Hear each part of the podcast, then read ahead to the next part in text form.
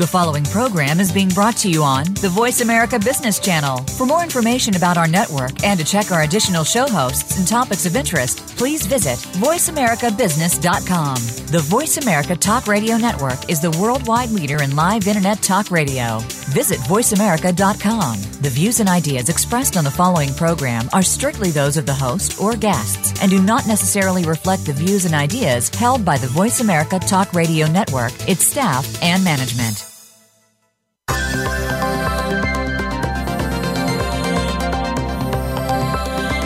Is your organization a talent magnet? Is your culture the envy of the business market?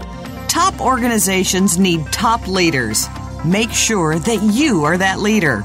This show will ensure that you are. Welcome to I Lead, the Leadership Connection with Dr. Linda Sharkey. Leaders today are more than just results. They are about creating legacies of great people, driving winning organizations, and raising the bar for themselves and that of their teams. Now, here is your host, Dr. Linda Sharkey. Welcome. I'm Linda Sharkey, and I'm delighted to have you again on uh, my show today. We're going to be talking about a couple of things that I think are very important. Um, my co author, Morag, Morag Barrett, is joining me today for this discussion.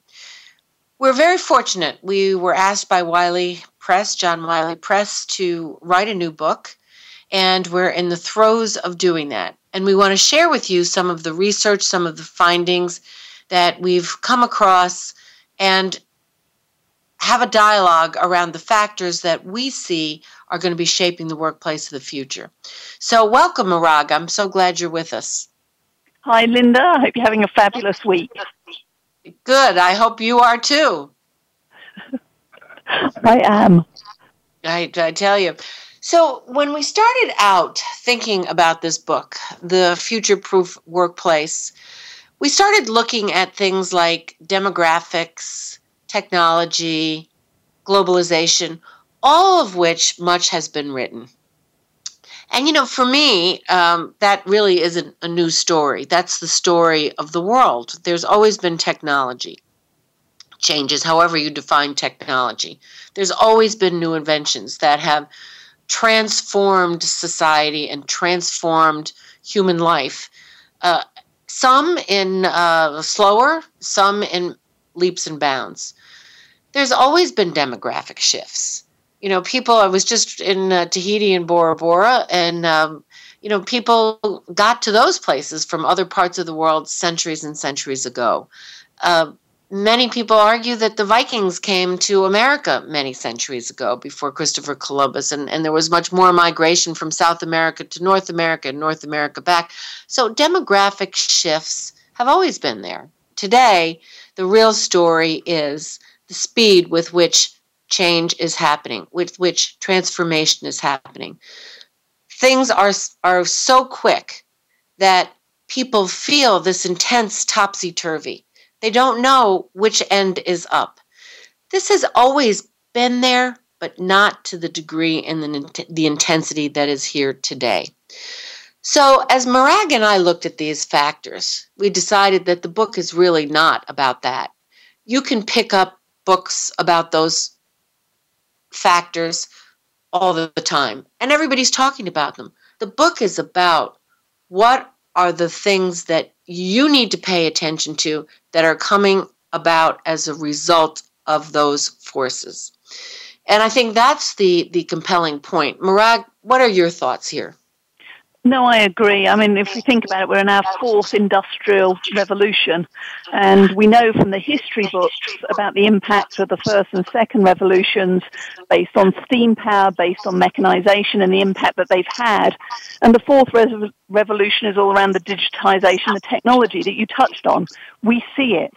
But what's ironic is that the way we structure organizations, the way we structure teams is still in the workplace set in the rules and norms established back in the 1800s in those first two revolutions. And they no longer match the needs of today's workforce or tomorrow's workforce for that matter. Yeah, I think that that's really true. And I think that's what we're we're talking about, and that's what we're seeing um, in in that that really need to change, and that's where people really need to focus if they are going to continue to thrive and survive. You know, there's only 61 companies that are on the New York Stock Exchange. Uh, 61% of the companies that were on the New York Stock Exchange five years ago are no longer on there. So that's a major disruption. CEOs in many industries, when surveyed, 76% believe that their industry or their company is going to be facing significant disruption in the next couple of years. So, what do people really do about that? And what are the shifts that are happening? Morag, what, what are your thoughts about some of those shifts? Well, it's tough, and this is what I like about the book that you and I are writing, is that we're not trying to do the crystal ball prediction of what's going to happen in five or ten years' time. Um, I was reading some World Economic Forum data that was saying that 65% of children entering primary school or elementary school today will ultimately end up working in a completely new job that isn't even on our radar right now. And so I'm not in the business of crystal balls and predicting what is going to happen. What we're going to explore are the pragmatic things that need to be done right now. And I'll give you a simple example. I have many clients in, uh, that I'm working with through my consulting firm who talk about how they offer flexible working. But at the moment, flexible working isn't true flexible working. Yes, you can work from home or the coffee shop, but the company message is you don't have to come into the office nine till five, but you'd better be at your laptop, whether it's at home or in the coffee shop, from nine to five. Well, that's not flexible working. Uh, when no. we look at the data and the gig economy, flexible working is if I want to do my job at 10 a.m., 10 a.m. or 10 p.m., it shouldn't matter so long as we're meeting our deliverables and getting the results in a timely fashion. And that's new, that's different, and it has huge implications for how we lead teams, how we develop teams, what technology does the company need to provide, what technology do I as the gig employee have to uh, provide in order to contribute to success and receive my paycheck in a new way for a new way of working. Yeah, and I think in many ways, Morag, we are bound, as you say, by the industrial era, the most recent industrial era norms, mm-hmm. where we mm-hmm. created these bricks and mortar office buildings. We created structure, so much structure, policies, procedures that were geared around a much slower pace of work and that were geared around a more centralized kind of working environment. And that's just not mm-hmm. going to be the way it is going forward. And many companies, some visionary companies, are already adapting some of that. You can go to Facebook and in um, in California, and you can begin to see communities. They organize their campus in a way that it's it's a working, living community. There's dry cleaners, there's different food stations, there's bikes everywhere, there's transportation everywhere, there's all sorts of services that people can get 24 7, uh, no matter how they choose to work. All sorts of whiteboards, open spaces. It's like you've just walked into uh, a Disney set that's been created for for uh, a whole new world of work. It's it's quite a fascinating experience. So, Morag, what what else are you seeing out there? Well, for me, and, and the chapter I'm working on right now is all around how do we learn and grow.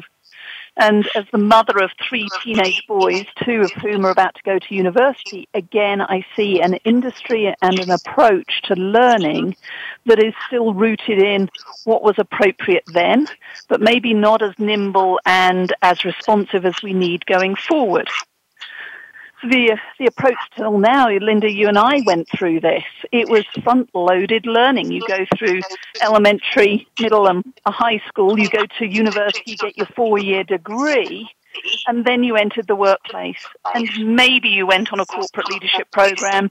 Maybe you went and did an advanced degree. But for many people, the the overt learning stops well, what I'm seeing is a sea change. I think that the time of a four-year degree for many roles is is gone or going. Instead, the approach will be with Google and everything else, it's the can I tap into the search engine at my fingertips? Can I get just in time knowledge and then sift between fact or fiction and apply that information to solve my immediate need? Less about the book learning, but more about my ability to know who do I ask or ask Google and get the answer. And it's right. bite-sized learning on demand. What are your right. thoughts on that? Uh, I, I, totally agree, and it's much less about memorization. I mean, we were taught rote learning, memorization. I frankly bored me to tears. But we are at break, and we are going to be talking more the, uh, more about this and some other trends that we see uh, coming back. So stay with us. I'm talking to Morag Barrett, my co-author of Future Proof Workplace, an exciting book. Should be out in February next year.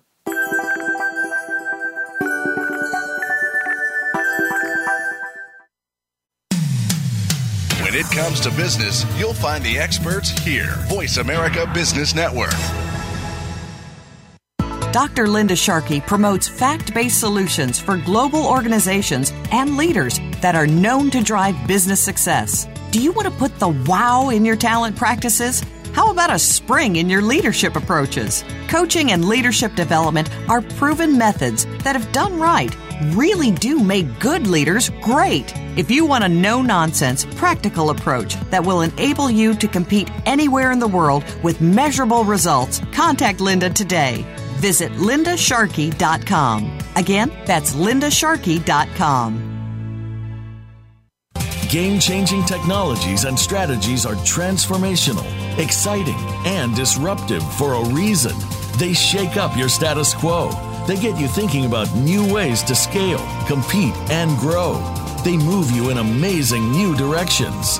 You're invited to take your coffee break with Game Changers on Thursdays at 11 a.m. Pacific, 2 p.m. Eastern Time for our special series on Think Big, Work Small with Game Changers presented by SAP on the Voice America Business Channel. From the boardroom to you, Voice America Business Network.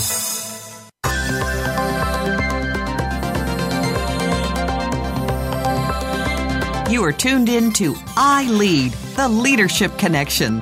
To speak to Dr. Linda Sharkey or her guest, please call in to 1 472 5790. That's 1 472 5790. Or you can tweet the show at hashtag ILeadTLC. We'd also love to hear from you by email. The email address is radio at lindasharkey.com. Now, back to I Lead, the Leadership Connection. Welcome back. I'm Linda Sharkey, your host of I Lead the Leadership Connection, and I'm talking to my co-author Morag Barrett. Uh, we're writing a, a actually fascinating book on future-proof workplace, and we were talking about how what's going on is really going to change learning and development. And we were saying that children today have so much more access to information readily at their fingertips. They can Google, they can ask questions. They don't have to memorize the stuff that we used to have to, to do. You look at five year old kids today, they're doing stuff that 15 year old kids couldn't do 20 and 25 years, years ago. It's, it's a fascinating and amazing situation, and it's really going to change how we learn and develop the next generation of youth, but also how we develop leaders in our organizations. Morag, I know that's your uh, area. Say more about that. Well, leadership development, I remember when I was in my banking career, this, I'm going to date myself and put myself into the late 80s, early 90s, and uh, the bank at that time owned a stately home in England, and you went for a week long of training, and they had huge curriculum, and it was all about the content.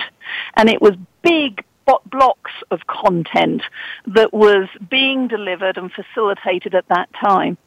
But here, if we now fast forward after a 30 year career working globally, working across industries, what we're developing with our clients now is much more flexible learning that starts first not with the content that needs to be delivered, but in fact the context in which it's going to be applied.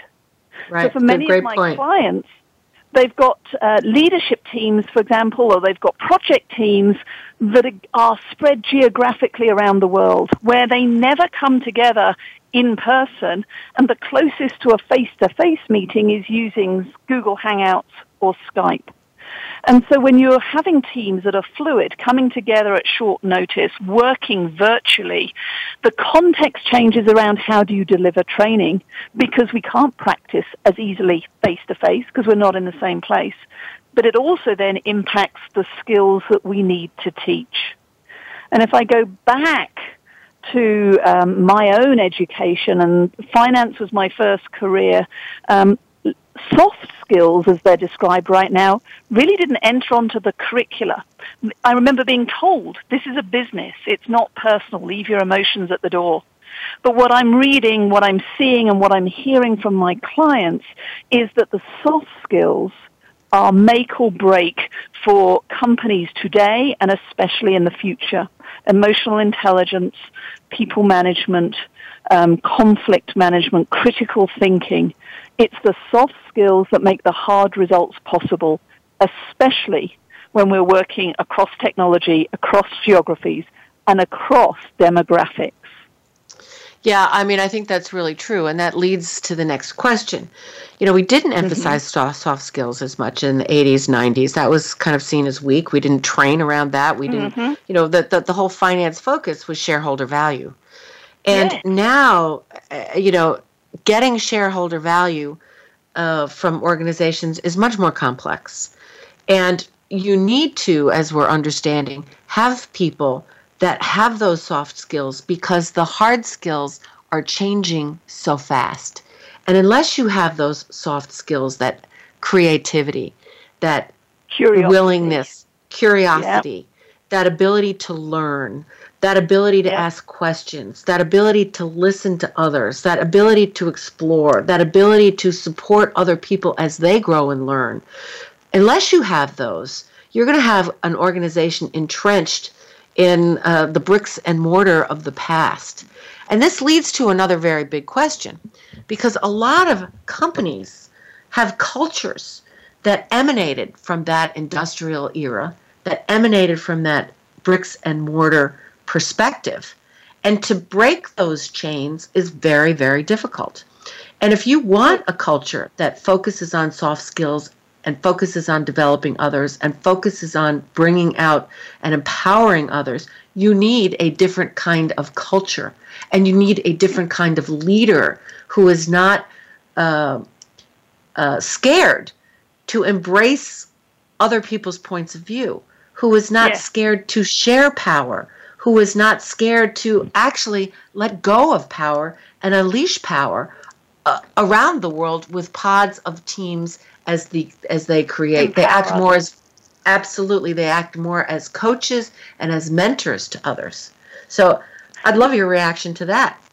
Well, I agree, and I understand how we got here because, again, Me the too. initial industrial revolution, you had a, a sea change in population, moving from a farming background where traditionally uneducated couldn't read or write, and there needed to be a command and control structure um, to make sure that results were delivered and to the extent they had health and safety back then, health and safety was observed because it's always bad PR if you injure your employees. But right. now we have the reverse. We have an educated workforce who quickly can use their own initiative. But when we're still doing, and we see it now with all the news around performance management processes and performance reviews and giving people a grade, that is so yesteryear. If we're right. going to treat our employees as informed, educated adults, give us a goal to go for, and the measure is did we achieve it or not.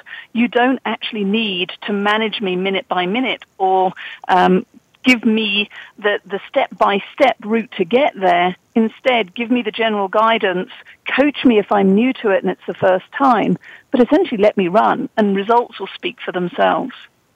And it takes a very excuse me, secure leader, though, to do that mm-hmm. kind of thing. And it takes a very open and collaborative culture.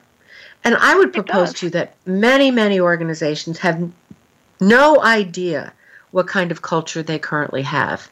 And the progressive organizations that I see today that are part of the groups that I'm working with, you're working with too, are organizations that are spending much more time thinking about, not only thinking about, but peeling back the onion, understanding the culture that they have, and really reflecting on and acting upon the culture that they really need to have if they are going to embrace um, the changes and the transformations that they're going to have to. Mm-hmm.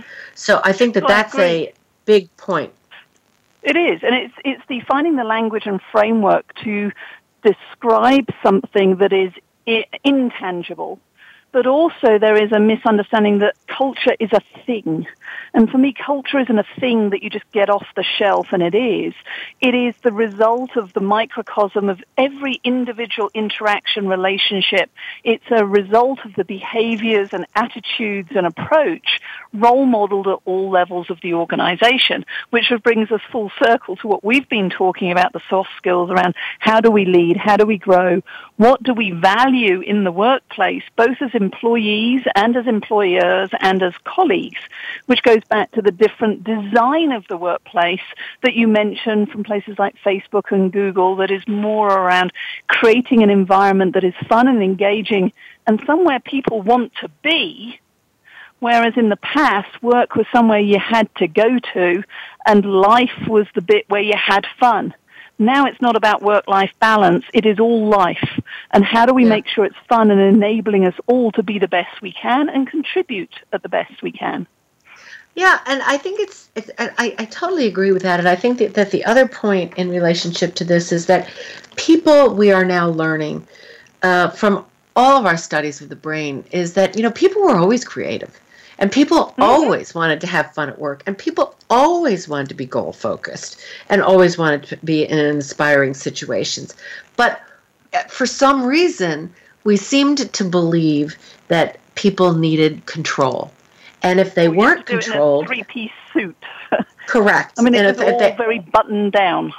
Correct. And if there wasn't control, that somehow or another they would cheat, they wouldn't do what was necessary. Mm-hmm and uh, you know so therefore we needed these these controlling perspectives but what we're finding out quite the opposite is that people will create uh, inspiring things and they will go for really exciting goals but they'll only do it in places that are exciting and engaging to them and provide them the respect and the freedom to do that.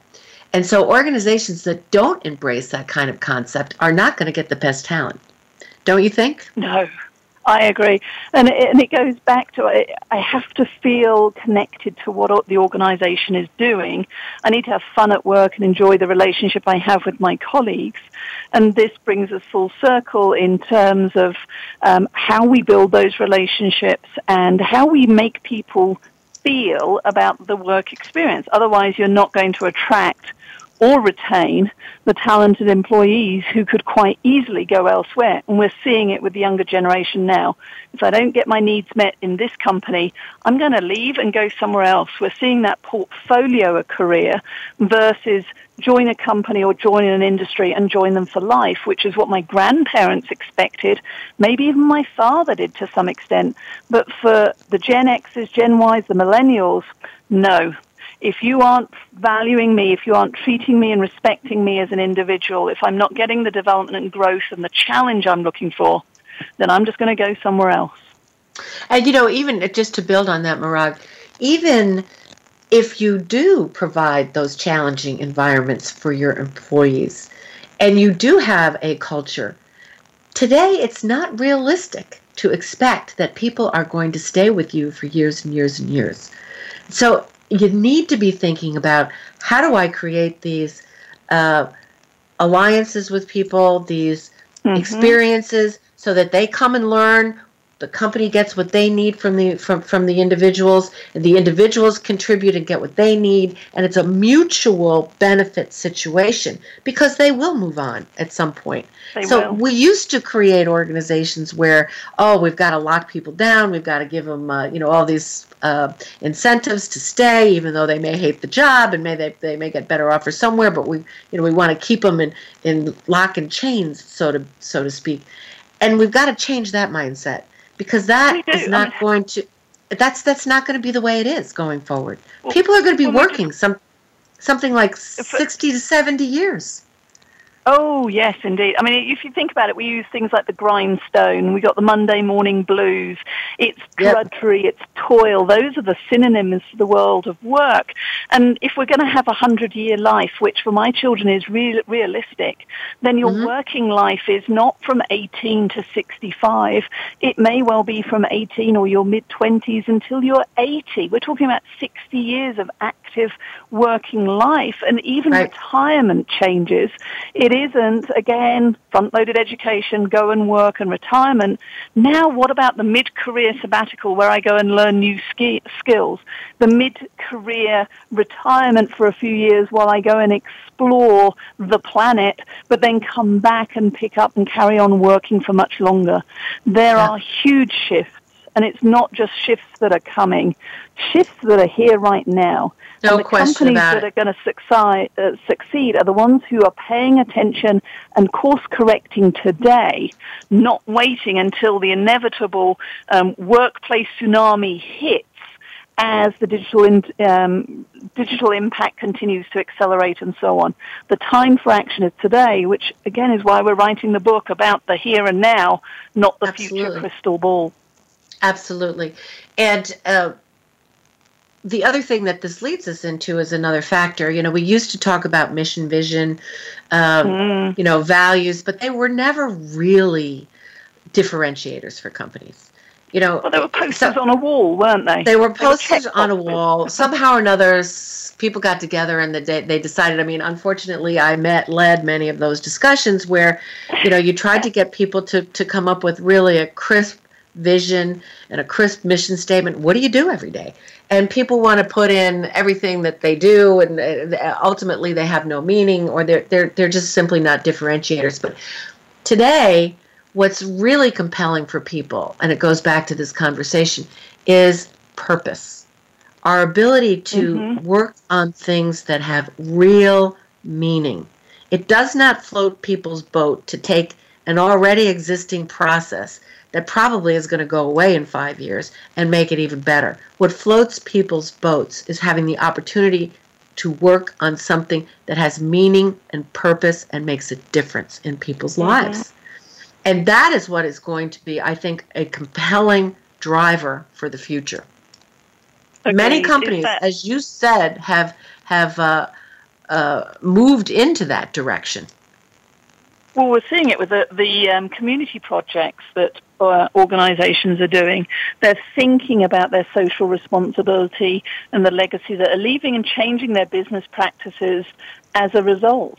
You've got factories that are no longer great grey uh, concrete monoliths, but are taking local artists to paint the outside of the buildings to make them visually as appealing as you can with a big grey box concrete uh, building. They're thinking about reclamation where they're in a part-time or, you know, 10 years taking natural resources, it's how do we put things back to the best of our ability as they were before we arrived? And how do we help influence the education and engagement of the community, not just employees, but those who are also working in and around each organization? It's a small seed change on that social responsibility, but I'm seeing that starting to get to the boardroom tables, to the senior leadership tables, and it is something that is starting to enter into the lexicon and the language of how we do business. Yeah, and I think it's even you know goes it's going to go a step big step further.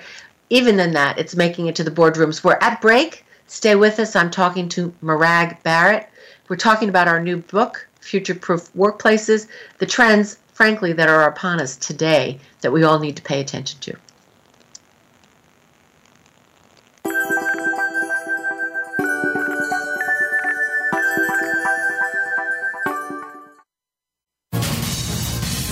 Voice America Business Network, the bottom line in business. Dr. Linda Sharkey promotes fact based solutions for global organizations and leaders that are known to drive business success. Do you want to put the wow in your talent practices? How about a spring in your leadership approaches? Coaching and leadership development are proven methods that, if done right, really do make good leaders great. If you want a no nonsense, practical approach that will enable you to compete anywhere in the world with measurable results, contact Linda today.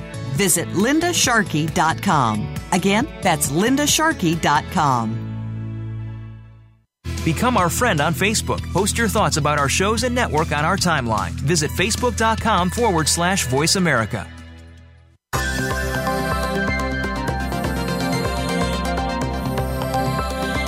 You are tuned in to I Lead, the Leadership Connection.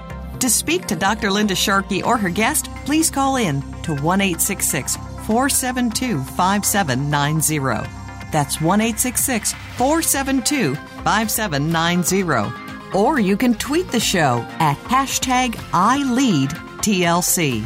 We'd also love to hear from you by email. The email address is radio at lindasharkey.com. Now, back to I Lead, the Leadership Connection. You know, we were just talking, um, Morag Barrett and myself, our co-authors of a new Wiley book that we're going to be going to be out in the street in 2017 early, and uh, we were talking about the role of purpose and and how that's really social responsibility has now gotten into the boardrooms. And actually, there have been a lot of studies that those companies that have been socially responsible actually have done better from a shareholder value perspective uh, worldwide. But there's something else that's going on there too. It's that people themselves want to work on something that is going to make a difference in other people's lives. They want to solve big problems that we haven't been able to solve in the past like making sure that we have clean water around the world. And you know, we have the technology today and the information and the algorithms to begin to understand some of this stuff. We have the technology to understand some of the deep seated causes of cancer so that we can really change things. We can use technology to diagnose somebody in the far reaches of the world that might not mm-hmm. have ever had uh, medical opportunity before. So those are the things that I think are instilled in the workers that are coming into work today that that makes them excited. And that's the value that companies can add as we're solving day-to-day sort of mundane problems for, for people like driving cars gives people an opportunity to really focus on what can really matter in society going forward. What are your thoughts, Morag? Well, it is. I mean, it's that ultimate metaphor of a butterfly flaps its wings and has an impact elsewhere on the planet. And we can see that ripple effect, even if you just think about it in the news that we see. Unfortunately, it seems to be the bad news that gets round faster than the good news. But when we start thinking about industries and jobs and the problems we're solving, it's the how do you get power to the middle of Africa and the work that's happening around solar panels. But it's also changing industries and jobs. I mean, you go back a few years and the idea of being a car mechanic was a blue collar role, um, steady work because cars need fixing and certainly cars today, I'm not touching it and getting under the hood. I did when I was younger, but I had simpler cars in those days. But being a mechanic of the future as we start watching the evolving um, self-driving car, a mechanic is both the mechanical piece because cars are still going to have engines, they're still going to need to be fixed, so they might be battery-powered engines, but it's also a car mechanic is actually the car software engineer who has right. to maintain and update right. the self-driving technology. It's huge. You're going to have essentially traditional blue collar workers working alongside the, the new emerging industries to provide new solutions, new services to the, those of us who are now consumers of this sharing economy. It's exciting and terrifying all at the same time. It is. It's exciting and it's and it's terrifying and you know there are always going to be those people that embrace that excitement that really push it forward and those are the real pioneers and they've always been there. I mean society and the world has always had those people and then there's always been those people that you know woe is me what's going to happen? And every time you bury your head in the sand you lose And well, we had the uh, Luddites in the Industrial Revolution who were throwing their cogs into the spinning jennies and the works. I remember right. my mother struggling with the TV remote. I've now reached that point, what with the Bluetooth and the three or four remotes that we have. I was a late adopter to the mobile phone. I was the, well, why would I need it? If I'm out, I'm busy, so I don't want to talk to you.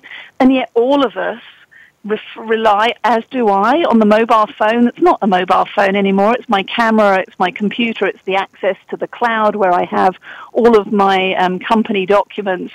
It is anything and everything I need it to be in that moment, in my hand, and it's only going to get even more ingrained in how we do business, how we live our lives, how we order our coffee, and how we communicate. It's changing how we live.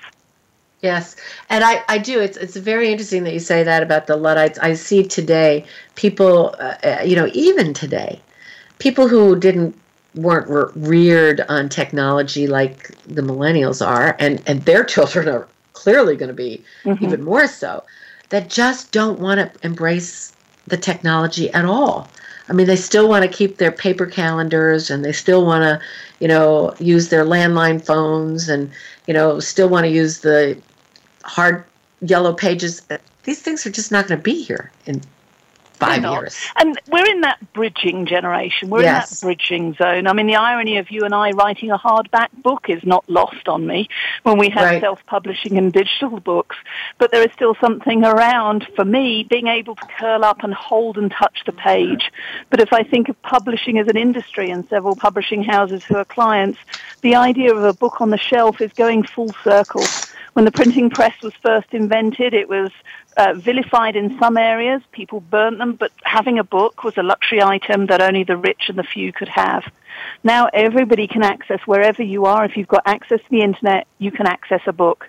And maybe having a hard copy book on the shelf in the next 10, 15, 20, 50 years may again be perceived as that luxury status symbol because why would I need it when we've got all of the di- Library of Congress digital access to data at our fingertips? Right. Yeah, I think that's really true. I do think, uh, you know, it, it is funny. We are writing a paper book, but the good news is it's going to be out in digital copy and oh, and uh, access, accessible uh, to many uh, uh, technological mediums, which is which is a, a, good news. But I still like signed copies of books. That makes me exactly. feel excited. You know, so yeah. you know the other thing that I, I I see, you know, we all struggled with this notion of diversity, and. Uh, you know, it was a big deal in the 70s, 80s, you know, quotas, uh, making sure you had so many people. I, I, I'll never forget, I was working for one company, I won't use its name, um, and the and the big deal was, um, you know, you have to have so many minorities on your payroll because you were government contracted and all of that. And they were able to have a lot of minorities on the payroll. It just happened to be in secretarial pools and low level blue collar uh, jobs or uh, sanitation or uh, mm-hmm. superintendent kind of mechanic kind of jobs, which you rightly point out are going to become more and more sophisticated uh, mm-hmm. through through technology. But you know, none of the professional jobs were, were with uh, women or, or, minorities. And, and then, you know, the tides changed and, oh, we have to get more women and we have to get more men. And then you started thinking about that. We put in place flex time, which you talked about. We put in place, um, you know, leave uh, for men for maternity leave. We put in place shared jobs. We put in place um, you know daycare mm-hmm. centers. We put in place all sorts of things to to help move the needle from a diversity perspective. And now we're realizing that that only moved the needle a very small degree. mm-hmm. you know i mean it, it, over 30 years we've only increased the number of women in in senior roles by something like 17% over 30 years. If you had an investment that just did that over 30 years you would not be very happy. Um, and, and and so then peeling back the onion, I think we're finally getting to see that we are wired in a way and we have a context where there is a lot of unconscious bias.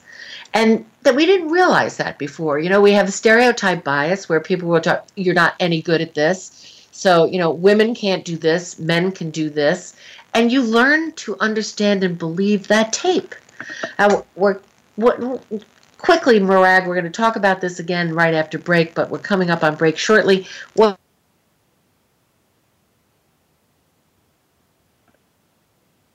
um, I agree, uh, uh, but I think technology might be our salvation here, and we can talk more about that after the break.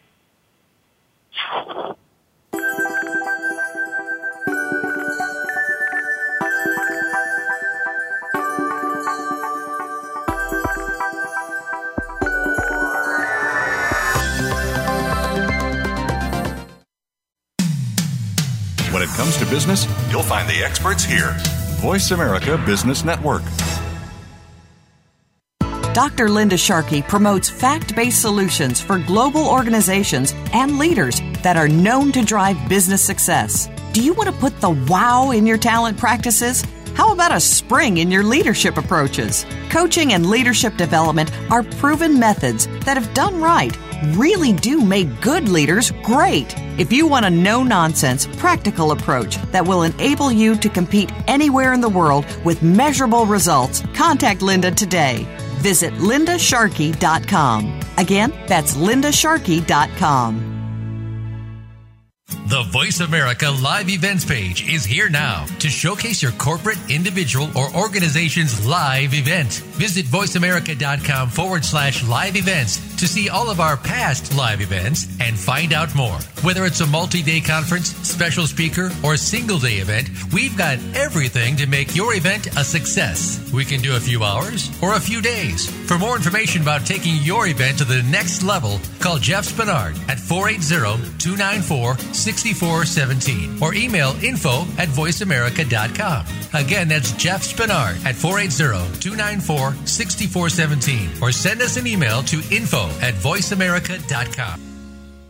Listen for exclusive clips from Oprah's upcoming Super Soul Sunday series on Authentic Living with Andrea Matthews every Wednesday at 1 p.m. Pacific Time, 4 p.m. Eastern on the Voice America 7th Wave channel. Then be sure to watch Oprah's Super Soul Sunday on OWN Network TV at 11 a.m., 10 Central every Sunday.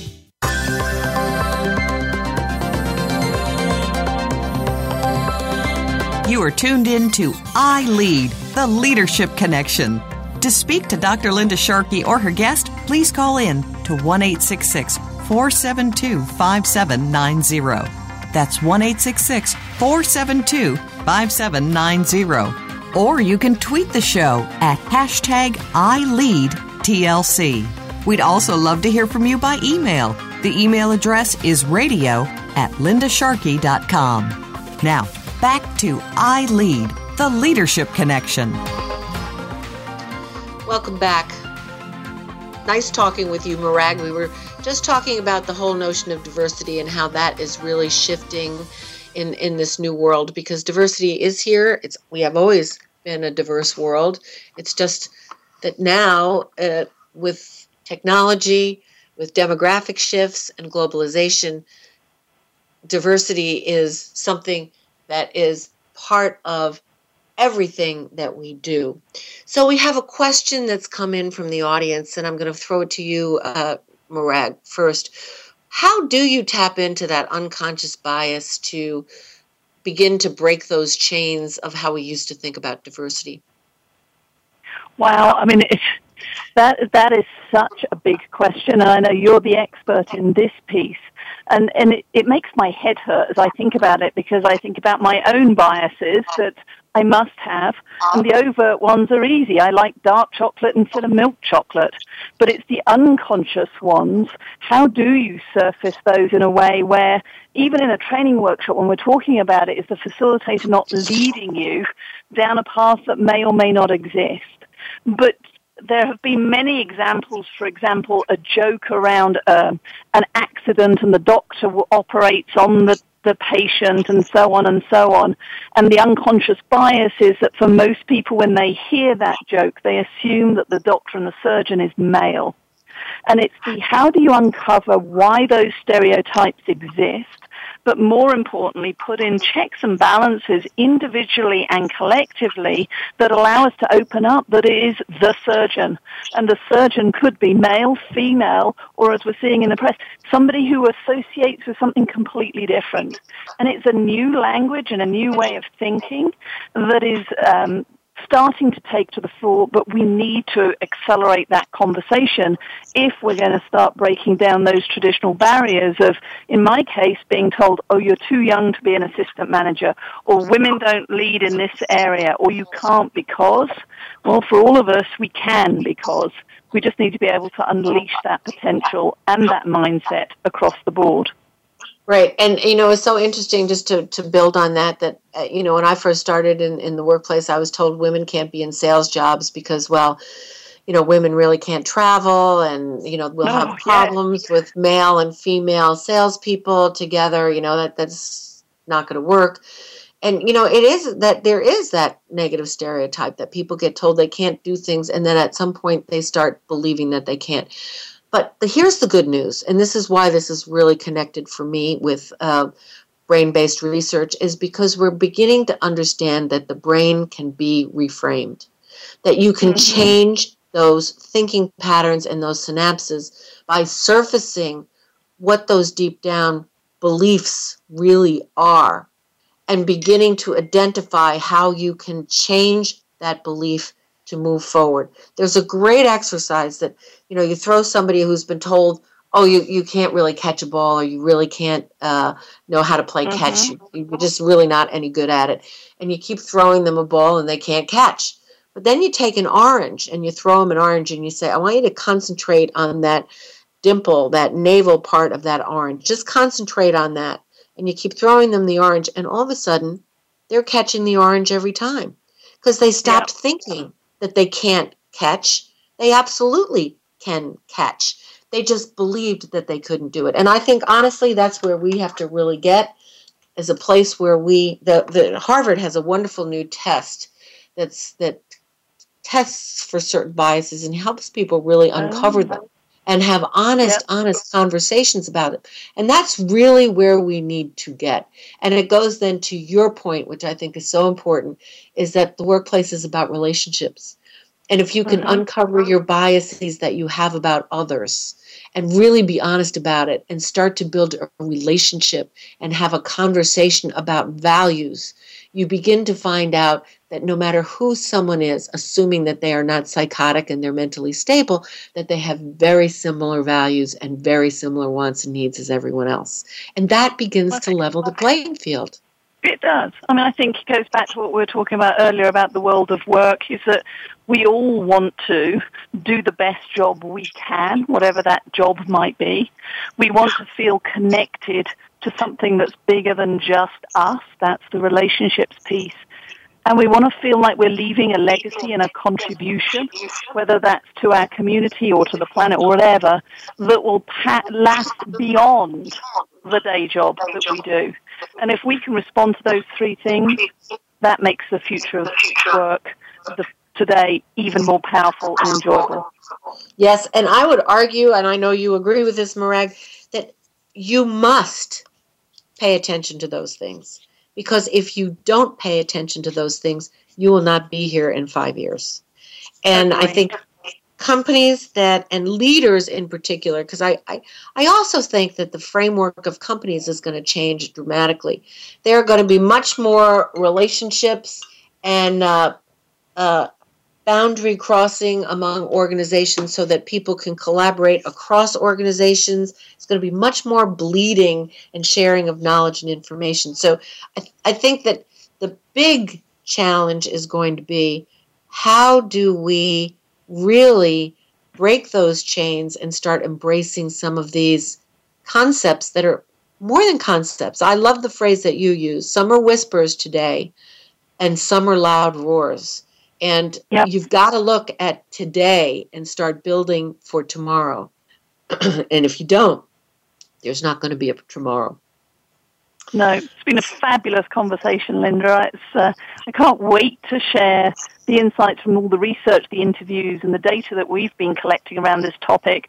There's more than we can fit into our book, but we've picked out the six areas that have resonated for us and we're hearing regularly from our clients are either a pain point or a competitive differentiator, whether we're talking about company differentiation or individual career differentiation.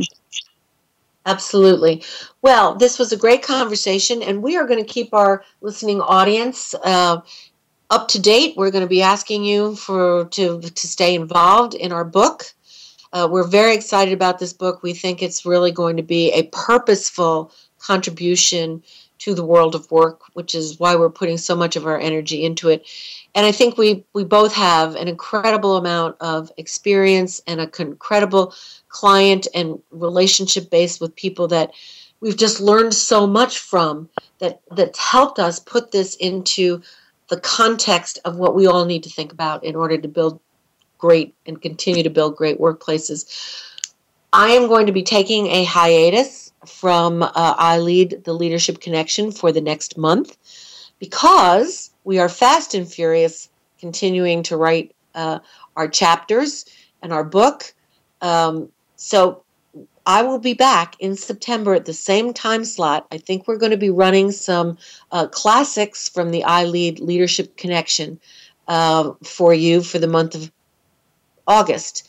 But Morag and I are going to be really de- delving more deeply, and we're going to be sharing some of the additional lessons learned and insights uh, in September as we resume our discussions with some of the terrific people we've had the great fortune to to interview and talk to. And if you haven't listened to last week's show with Josh Bersin, I f- encourage you to do that. And also with Eric Schurenberger, the uh, editor in chief of Inc. magazine. We had a great conversation. Morag, as always, it's just such a pleasure talking with you. I'm so excited to work with you and to really be a partner and what, what I think is going to be a great contribution. Thanks, Linda. Look forward to seeing you soon. Okay. Thanks, everybody. And stay with I Lead the Leadership Connection, and I'll personally be back with you in September.